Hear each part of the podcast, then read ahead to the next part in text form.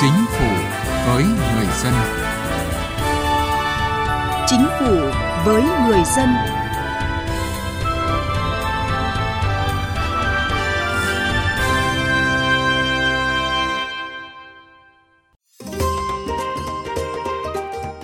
Quý vị và các bạn thân mến, một mùa xuân mới đang về.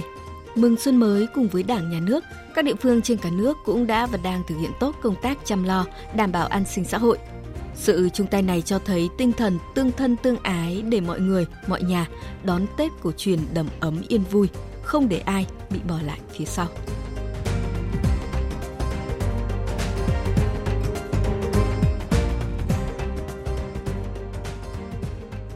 Thưa quý vị và các bạn, năm nay, nhiều hộ đồng bào cơ tu ở tỉnh Quảng Nam được đón Tết trong ngôi nhà mới.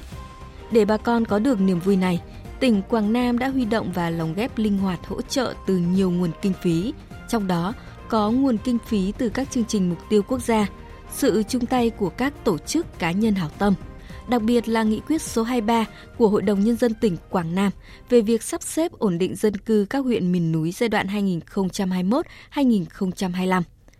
Mời quý vị và các bạn nghe bài viết Đồng bào cơ tu vùng biên giới Quảng Nam đón Tết trong nhà mới của phóng viên Tuyết Lê, thường trú tại miền Trung.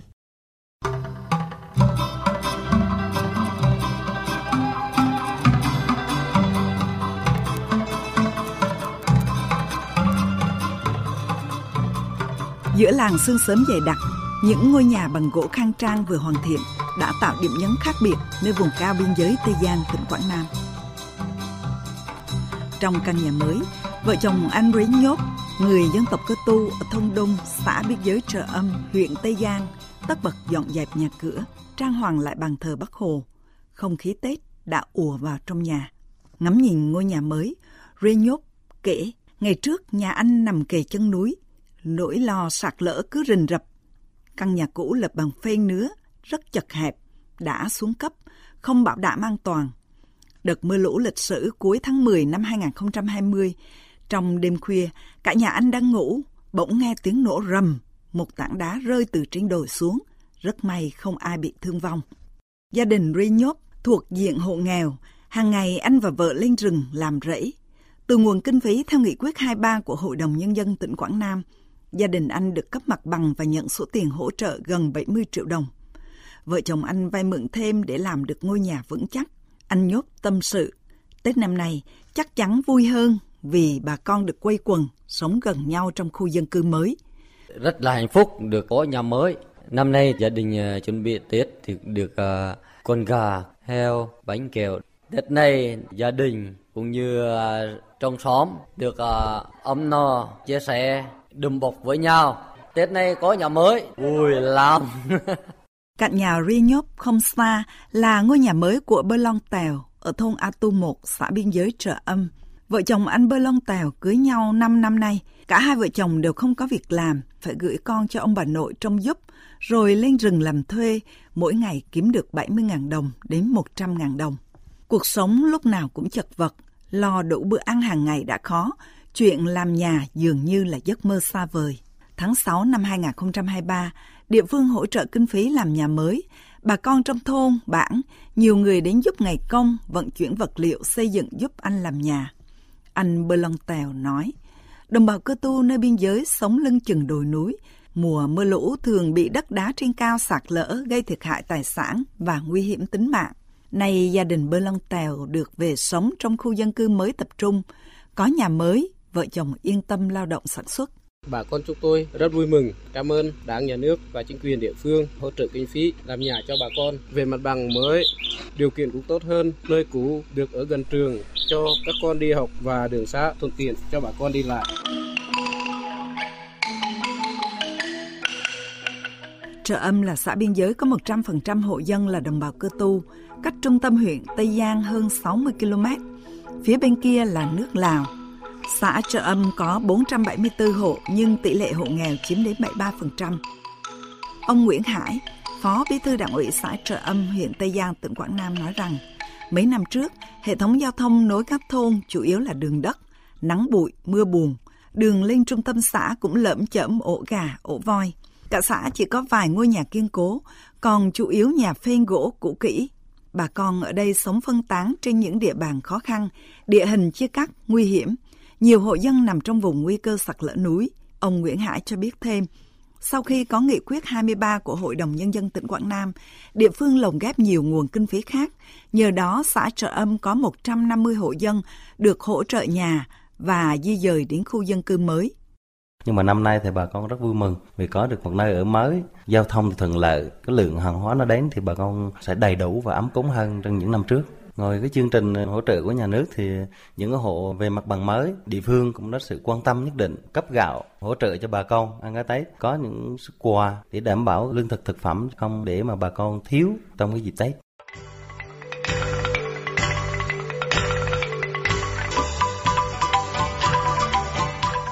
Mỗi năm, tỉnh Quảng Nam hỗ trợ xây mới từ 800 đến 1.000 nhà, giúp hộ nghèo ở các huyện miền núi, vùng có nguy cơ sạt lở, mỗi nhà trị giá từ 40 triệu đồng, có nhà được hỗ trợ cả trăm triệu đồng.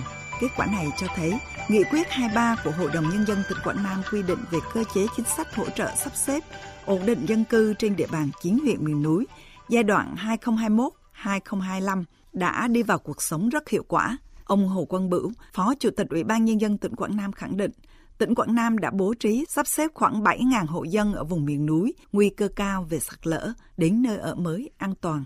Nghị quyết Hội đồng Nhân dân là hỗ trợ cho người dân san ghép. Mục đích chính của chúng tôi là làm sao đó tránh cho người dân vùng sạt lở. Cái thứ hai nữa ổn định dân cư để những cái dịch vụ thiết yếu của nhà nước đưa tới tặng người dân. Đó là điện, đường, trường trạm. Và cái chúng tôi quan tâm hơn là cái quan trọng là sinh kế người dân. Mùa xuân mới lại về, dẫu còn đó những khó khăn, vất vả, nhưng cuộc sống của đồng bào cơ tu vùng cao biên giới tỉnh Quảng Nam dần dần ổn định, an cư lạc nghiệp. Những ngôi nhà mới được đưa vào sử dụng trước Tết Giáp Thìn năm nay đã sưởi ấm tình người vùng biên giới tỉnh Quảng Nam. Người cơ tu quê ta này mong xua tan đi nghèo đói, làm sao cho nhân dân ta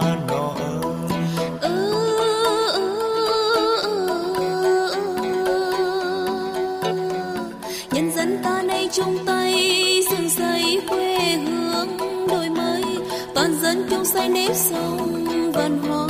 Trồng cây chăn nuôi ta bón ta chăm ta quyết thi đua không ngóng buộc giờ.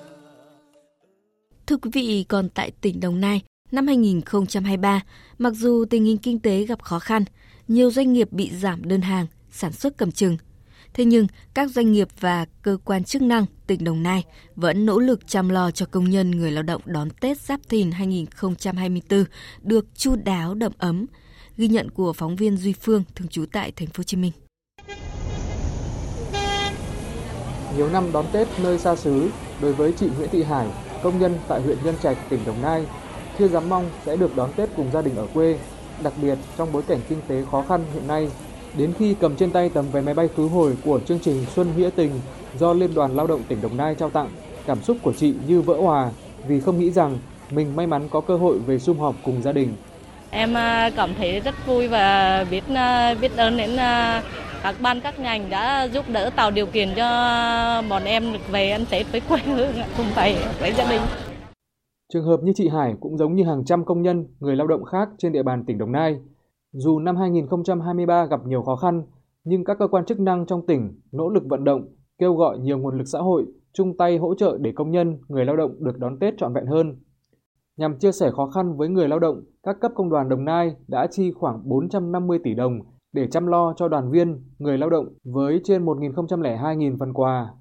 Ngoài ra, các cấp công đoàn tỉnh Đồng Nai tổ chức 55 chuyến xe đưa hơn 1.800 người lao động về quê Riêng Liên đoàn Lao động tỉnh tổ chức 35 chuyến xe đưa đón gần 1.400 đoàn viên, người lao động và người thân về các địa phương như Đà Nẵng, Quảng Bình, Nghệ An, Thanh Hóa và Hà Nội. Bà Bùi Thị Nhàn, Phó Chủ tịch Liên đoàn Lao động tỉnh Đồng Nai cho biết, với phương châm tất cả đoàn viên, người lao động đều có Tết, Liên đoàn Lao động tỉnh chỉ đạo các cấp công đoàn tổ chức nhiều hoạt động chăm lo cho công nhân. À, như là chương trình à, Tết xung Vầy, Xuân Sẻ Chia, à, chương trình họp mặt à, gia đình công nhân, Ờ, người động có hoàn cảnh khó khăn ờ, chương trình như thi gói bánh trưng bánh tét tết cổ truyền ờ, ngoài ra thì chỉ đạo các công đoàn cấp cơ sở phối hợp với người sử dụng lao động tổ chức hoạt động văn hóa văn nghệ thể dục thể thao vui xuân đón tết tạo không khí vui tươi sôi nổi cho đoàn viên và người động Về phía ngành chức năng, bà Nguyễn Thị Thu Hiền, Giám đốc Sở Lao động Thương binh và Xã hội tỉnh Đồng Nai cho biết, qua nắm thông tin, một số ngành như may mặc, giày da đã bắt đầu có đơn hàng đến hết quý 1 năm 2024. Đối với vấn đề thưởng Tết, có 2.884 doanh nghiệp báo cáo về phương án thưởng. Theo đó, bình quân mức thưởng Tết năm 2024 là 7,7 triệu đồng một người. Mức thưởng Tết tăng do cuối năm 2023, một số ngành nghề có sự phục hồi nhất định. Việc cố gắng nỗ lực chăm lo đời sống vật chất và tinh thần cho công nhân, người lao động, đặc biệt trong dịp Tết Giáp Thìn năm 2024, chính là biện pháp giữ chân lực lượng này. Qua đó, thể hiện sự quan tâm, coi trọng của doanh nghiệp và các cơ quan chức năng tỉnh Đồng Nai, tạo động lực và niềm tin để người lao động quay trở lại làm việc sau Tết. Xuân mang niềm vui đến, xuân mang tình yêu tới, muôn chim hòa ca trong nắng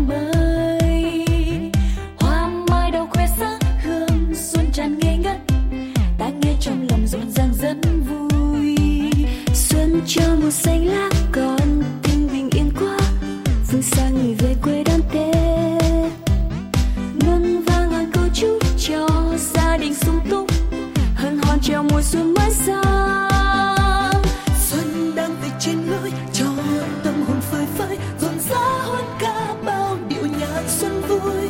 Ô kia mùa xuân đơm hoa nụ cây trái, nắng chiếu lấp lánh trên cành mai. Nhà nhà hạnh phúc đón xuân vừa sang, đây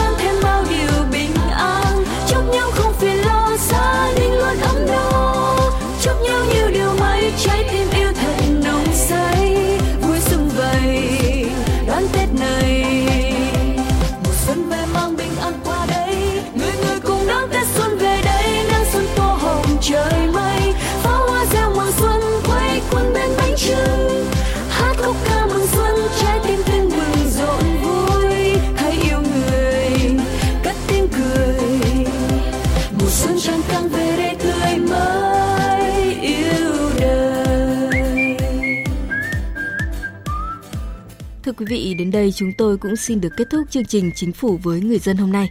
Chúc quý vị và các bạn sẽ có một năm mới nhiều sức khỏe, niềm vui và có thêm niềm tin, động lực trong năm Giáp Thìn 2024.